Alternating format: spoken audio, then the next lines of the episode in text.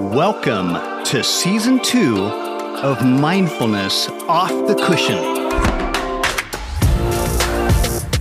If you're familiar with the challenges of living mindfully and are looking for help in your daily dance with suffering, our goal is to be a resource for you. Once again, we're brought to you by the Austin Mindfulness Center. Here we are at the very beginning of a short series of interviews with Dr. Sears, where episode by episode we'll be exploring a presenting issue and discuss how practicing mindfulness can help. As we discussed, mindfulness is scientifically proven to improve mental health, and that includes reducing stress. As Claudio says, stress is just a modern day word for suffering and stress was the word selected by Jon Kabat-Zinn way back in 1979 when he launched MBSR. He chose the word stress because he didn't want to scare away any potential program candidates with foreign or alienating words like mindfulness and meditation. So, in this first episode of our short series, we're going to talk about stress and its menacing companion, burnout. We're starting here because everyone experiences stress in one way or another.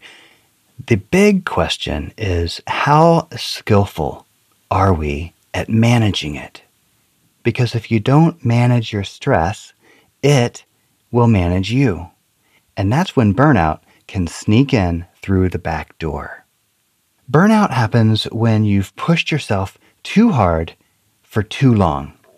I recently read it can take as long as two years to recover from the experience of burning out. Speaking as someone who has experienced it firsthand, I can tell you that this feels accurate. It's definitely a gradual healing and one that requires a major shift of lifestyle, habits, mindset, and for me, kindness and self compassion were key to my healing. It's important to remember that you're human and you need to practice some sort of self care to refill your tanks on a regular basis. If you manage your stress well, this will make you more resilient and healthier in the long term. Today, we'll learn exactly how bringing a loving awareness to our way of being can lead to resilience and healing. This awareness and what comes out of this awareness is mindfulness. I want to leave you with a quick quote from Thich Nhat Hanh. The best way to take care of the future is to take care of the present moment.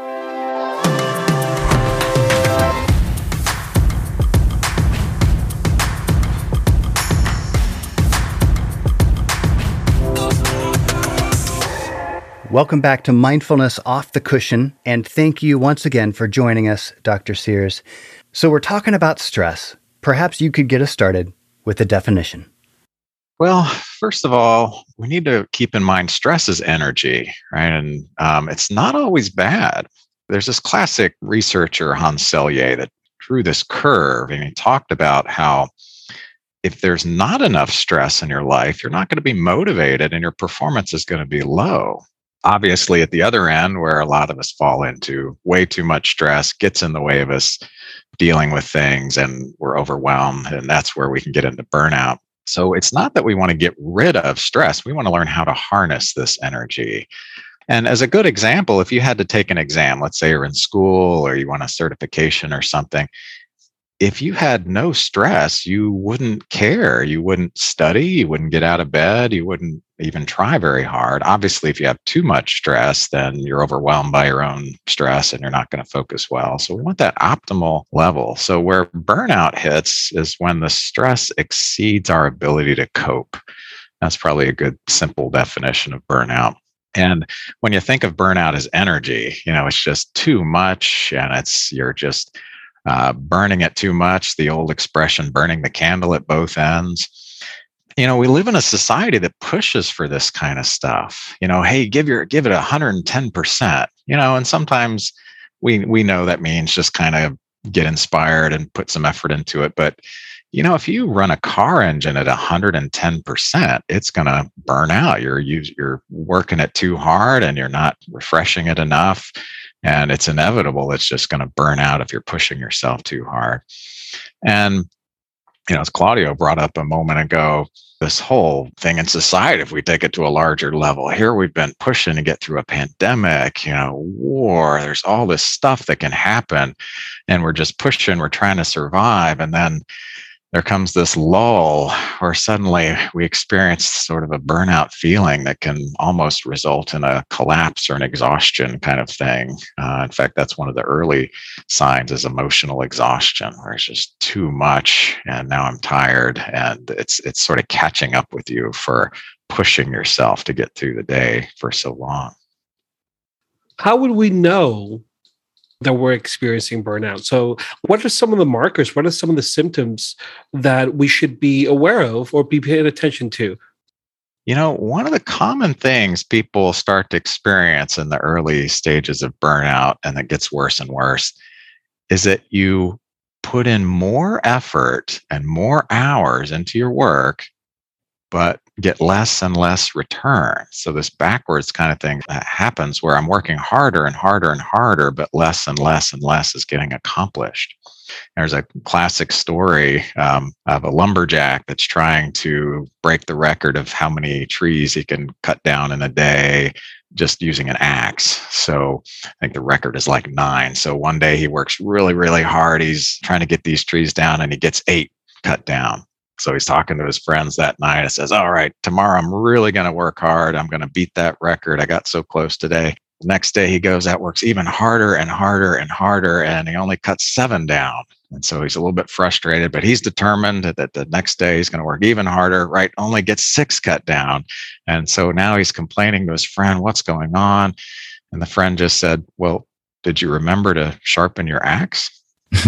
you know, this thing we do where we're just pushing and pushing and pushing and we stop taking care of ourselves. Uh, so that's going to be an important piece. But back to your question of how do we know what are the signs? There are some stages and you'll see different ones in different studies and not everybody goes through the same stages but these are the pretty common ones. Um, one is that emotional exhaustion it's one thing to just be tired, not getting enough sleep, or working too hard. You feel physically tired, but there's also this kind of this emotional exhaustion where uh, you know you don't want to deal with another thing, or oh now the toilet's running, and oh now you know this thing's broken, and now I'm getting more texts that I have to deal with. This feeling of just emotionally being exhausted is definitely one of the signs of burnout versus just feeling like, okay, things are stressful, but I'll deal with them later or I'll deal with them now. One of the next things that happens, and again, no particular order sometimes, but for a lot of people, feelings of cynicism.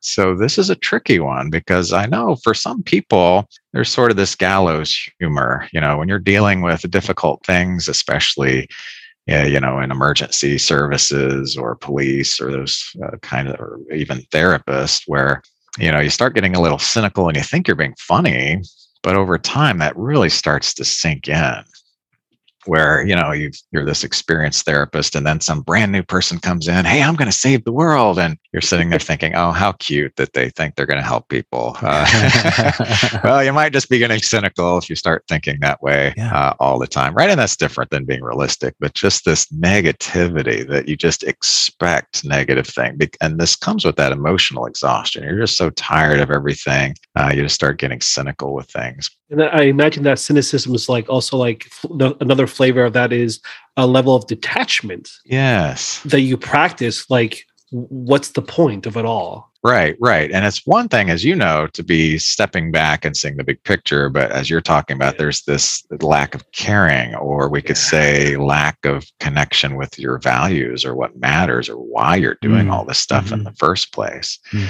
You know, and that's a big one. That's a big part of the cynicism and emotional exhaustion, as you're saying, where I'm just going through the motions now. You know, I don't even know why I'm doing this. I don't really care and it's one thing if it's, you know, maybe you do need to make a life shift, but in this case, it's often because you've just been pushing yourself too hard. And it's not necessarily that you don't like the work anymore, but you've just lost touch with the why and the bigger reasons for, for living just because you're so exhausted. And with that comes a loss of a feeling of effectiveness. So it's like, I, I just can't accomplish things. It kind of goes back to what we are saying. I'm working harder and harder and getting less and less done. So, and even if I get some things done, I don't take any joy in that. It's just sort of, yeah, that's just one more thing. Now I got a hundred other things to do.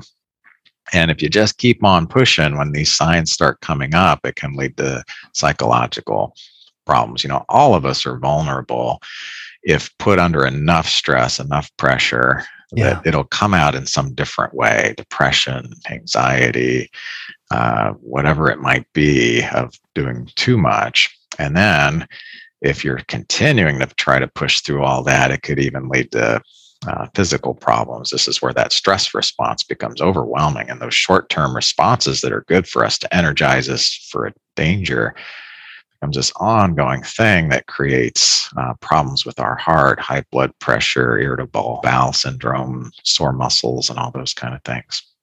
So let's bring in mindfulness here into the conversation.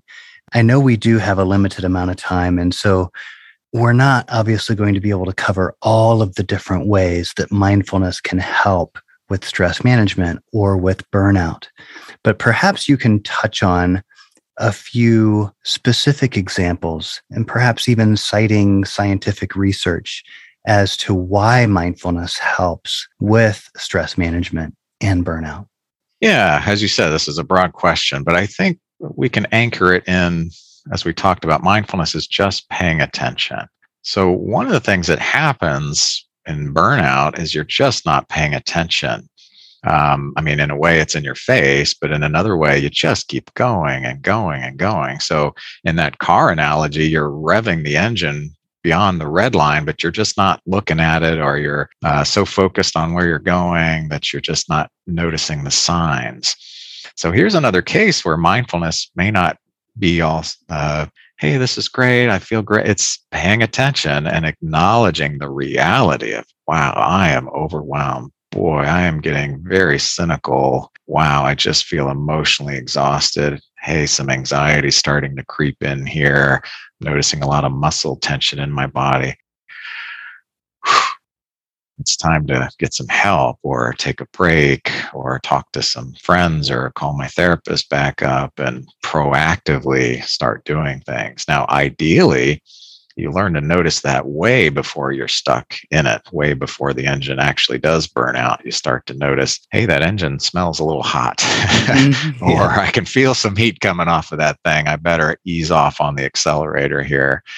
Um, which is tough. We get so much pressure from family and bosses and friends to work harder, and that's the answer to things. And you know, it's, it's such a cliche, but you know, working more efficiently is much better than working hard for the sake of working hard. And if you burn out, you're going to be no use to anyone. Um, so to be able to pause and then decide what's a wise action in that moment. And here again is the subtle point. We have to be careful. Okay, I'm overwhelmed. I'm just going to close my eyes and be mindful, and everything's going to be great. Um, well, you, you may take a break and take care of yourself, but you've really got to pay attention to what you're doing. Um, you know, another analogy is instead of just putting on a bulletproof vest, how can I keep people from shooting me in the first right. place? How do I set up an environment that's not conducive to burnout in the first place, if possible? This podcast is sponsored by the Austin Mindfulness Center, the premier mental health counseling center in Texas for mindfulness based therapy, education, and coaching. If you're an individual or couple struggling with stress, anxiety, depression, relationship issues, or you're just looking to better equip yourself to gracefully navigate these turbulent times, you can visit us online at austinmindfulness.org and request an appointment today. Now let's get back to our podcast. So you're alluding to this idea that focused intention is a fine, perfectly healthy thing. How do we navigate this this this obstacle course it seems sometimes that life is we're supposed to be managing our stress and having a healthy amount of stress how do we achieve this wisdom or what does it look like to effectively manage our stress? Well, that's a big question, but I'll take a crack at it here. and, right? and just do it in two minutes. Ready, go. All right. So yeah, no, I think one of the first things to acknowledge and kind of what and what you're saying too is uh, stress is part of life. I know that should be obvious in one way, but on the other hand, there's so much talk of stress free, zero stress, get rid of stress, but it's just a part of life. If you're going to be alive, there's going to be stress with it. So instead of trying to stop the waves, can you learn to surf? You know, and uh, even in that surf, can you raise a sail and direct the course of where your life is going? So trying to flow with that rather than control it, stop it, run away from it constantly. How do you fit in with that? And to your point too, what's it all for? Um, where do I want to go? You know, rather than just bobbing around in the ocean do i have sort of a direction i want my life to go in that that's important to me not what society says or what i think i should be doing necessarily but you know whether it's family or spirituality or relationships or learning or those things that just really uh, light you up or at least make your life more fulfilling.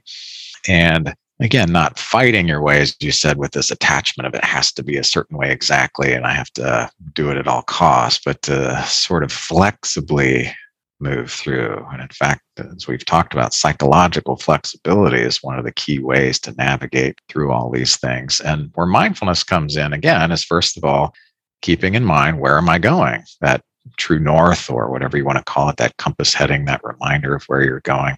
And how can I subtly create these things versus forcing it once it's too late? Now, once it's overwhelming, you know, you can work with somebody and, and figure it out, but it's much better if you get going sooner. Maybe this is in my mind because I watched a, a, movie about a meteor hitting the earth. Uh, not the happiest of topics, right? But if this meteor is about to hit the earth it's going to be really hard to move that huge massive thing. But if you can catch it you know a million miles away just a teeny tiny tap will change the course and trajectory of that meteor. So if you just keep ignoring all these things it's going to be pretty tough. But if you can just say oh here comes some stress or i know this is going to be an issue not in an anxiety worrying about it constantly kind of a way but in a proactive paying attention how can i set things up in my life to sort of move in this direction without uh, tons of force.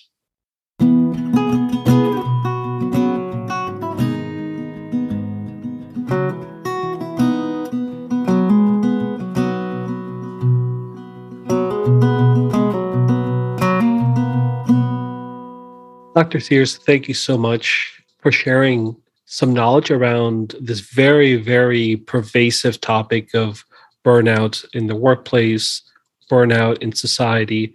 I think it's very relevant to today's time. You know, one of the goals of mindfulness off the cushion is always to bring it back to people and to share with practical advice, practical skills. I was wondering if you can take us through like a little short guided meditation or exercise of any kind that really allows us to tap into this greater understanding of burning out? Yeah, absolutely. I'd be happy to do that. And pleasure as always to speak with you both. Thanks for having me. Thank you.